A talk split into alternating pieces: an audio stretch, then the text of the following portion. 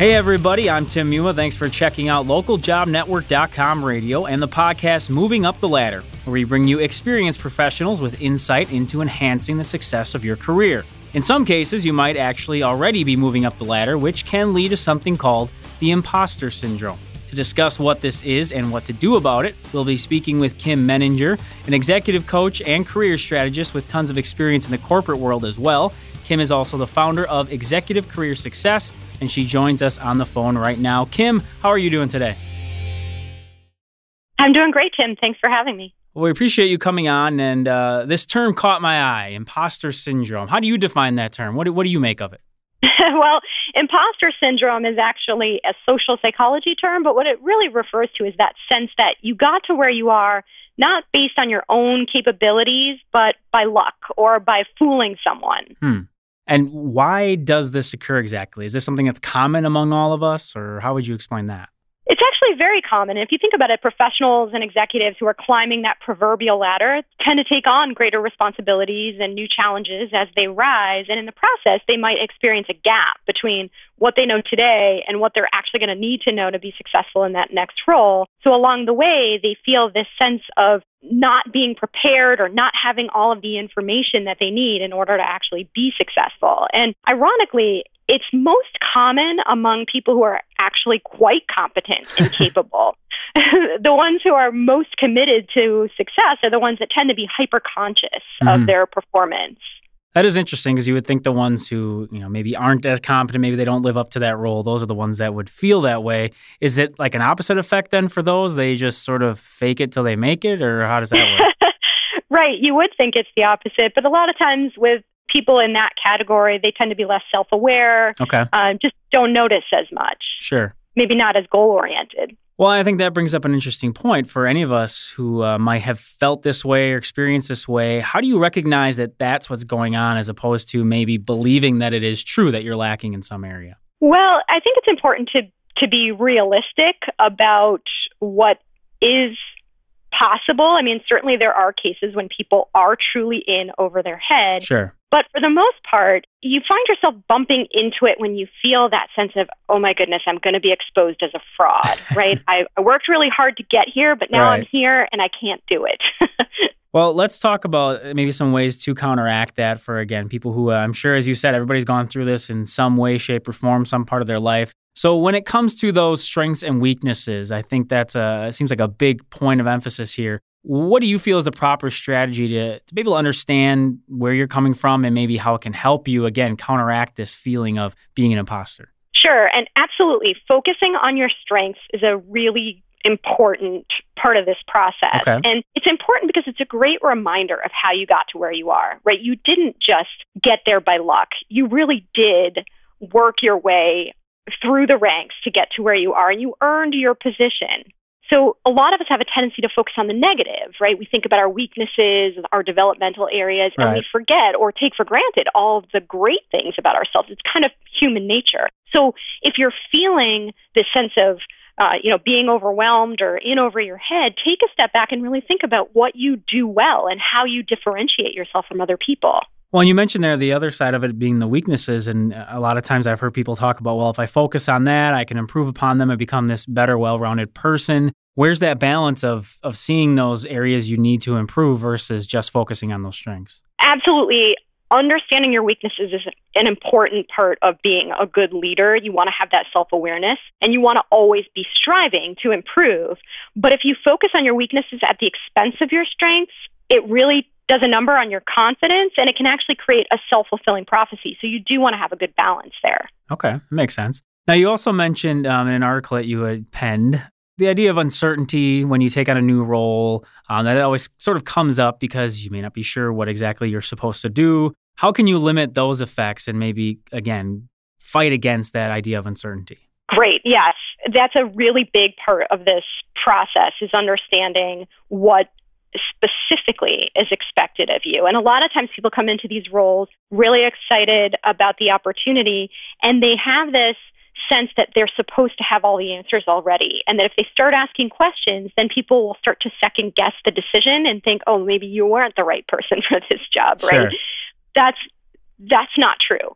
Uh, this is a time when you really don't have a lot of information, and you should take advantage of it in the early stages when people expect you to have questions. Ask those questions early, understand what the goals are, the overall goals for the organization. What are your specific marching orders? What resources are going to be available to you? Really collect as much information as possible in, in those early days so that you're well armed for the future. Well, and is there really a tactful way to do that? Do you have a meeting? Because as you said, you kind of get that feeling like, well, they're going to think I I can't do this if I have all these questions. How do you go about maybe handling that in a professional way that doesn't make you look or feel like you are incompetent?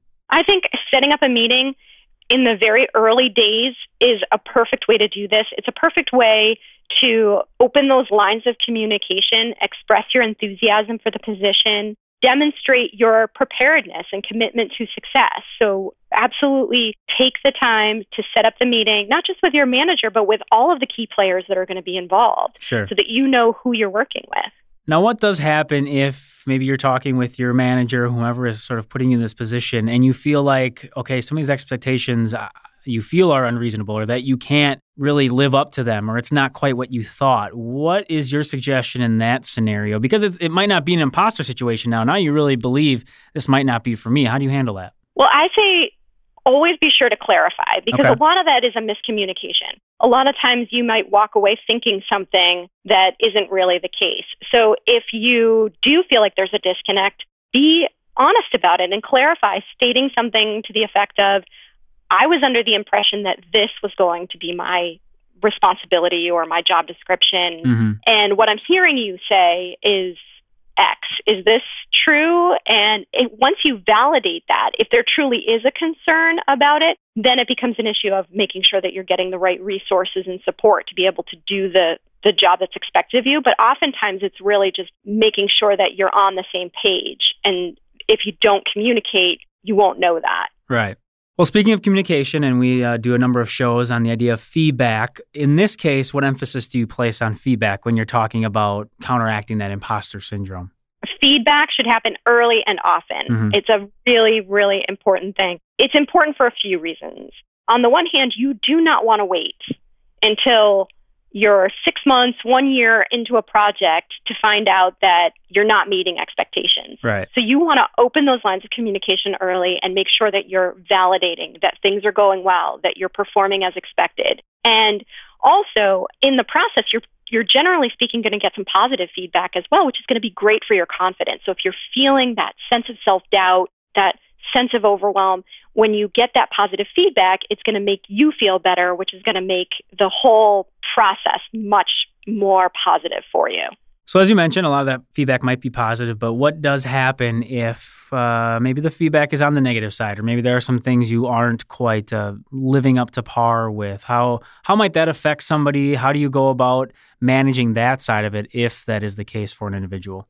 Well, you know, hopefully it'll be constructive. But the benefit of getting it early is that you can shift gears a lot more easily than if you're already well ingrained in something. Like I said, if you're six months down the road versus right. if you're a week into it. So certainly negative feedback can be difficult to hear, but it's also really helpful. So stay open minded to it. Ask for people's feedback in terms of how you can address the challenges, address the issues, and seek out resources that can help you.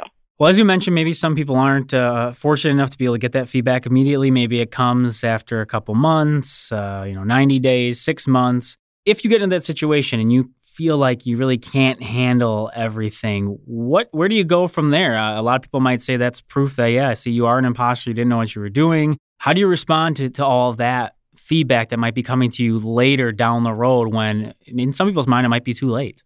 Well, I think what happens a lot, especially as you climb that ladder and get to higher and higher level positions, is you take on this sense that you need to be responsible for everything, mm. right? You have you're in control of everything and it's difficult especially when you're uncomfortable to delegate the important thing to realize is that you cannot do everything alone sure. and no one has that expectation of you so you absolutely want to be engaging your resources throughout the experience. So know who the players are, know who is available to help and who has complementary skills and, you know, different areas of strengths that you may not so that you can take advantage of those and really maximize your overall performance as a result. Seek out mentors, seek out people in either within your own department or across departments that you can bounce things off of that you know that can like I said fill in some of the gaps in your own experience. That's going to be invaluable to you. Now, this is kind of putting you on the spot a little bit, probably here, but uh, in general, do you think this is something that within an organization the employer should address, not leave it up to that individual to recognize this and kind of feel like, oh, I'm not sure what I'm doing. I mean, can, you see leadership taking that initial step and going to this individual and saying, hey, we understand you might feel this way or that way? Do you see a benefit to that or, or something that would be useful in that way? I think that leaders in general can benefit from better communication. I think a lot is taken for granted, and certainly clarity and communication is a big part of this. Mm. But I'm a big proponent of driving your own career okay. and driving your own success. And I really believe that it's incumbent upon the individual to get the information and support that he or she needs in order to be successful and, and do what's expected of them. Oh, I, I, appreciate that answer, and I think uh, a lot of times we talk with individuals on our shows, and that does come across as well. That really you can only control what you can control, and I think you're you're pretty much relaying that message as well. So I do appreciate you um, really strengthening that viewpoint from a lot of our guests that we've had on here. We pretty much have gone through the things that I was curious about, but I did want to give you the floor here at the end. If you had any final thoughts on this subject as a whole, if there's anything we didn't touch on, if there's something you really wanted to emphasize to give our listeners a takeaway from this topic in general. Well, the one thing I just want to make sure that I, I restate, if I haven't already, is that this is very normal. This is something that many, many people experience. And as you said, people will experience this at various points throughout their lives and their careers. So if you do find yourself in this situation, know that you're not alone. And if you can take some of the strategies that we talked about and really start to most specifically take advantage of your resources. I think um, above and beyond anything else, make sure that you don't isolate yourself, that you talk to people, that you understand who your support system is, who your alliances are. That's going to be really critical to getting through the challenging time and, and becoming more successful, feeling more confident, and, and recognizing that you got to where you are because you earned it. I think that's a great place for us to close out this episode of Moving Up the Ladder and our look again into the imposter syndrome. Some interesting thoughts from our guest today, Kim Menninger. You can find out more about Kim and her work at executivecareersuccess.com. Kim, thanks again for sharing your experience take on this subject. We do appreciate it. Oh, thank you, Tim. And as always, if you, the listener, have any thoughts on this topic, or maybe you'd like to suggest another subject for us to cover, just email ljnradio at localjobnetwork.com and let us know what you'd like to learn more about You can also find us on Twitter at the LJN. Go ahead and go there, and we'd love to hear from you as well. Wishing you success in all your endeavors. I'm Tim Muma. Take care, everybody.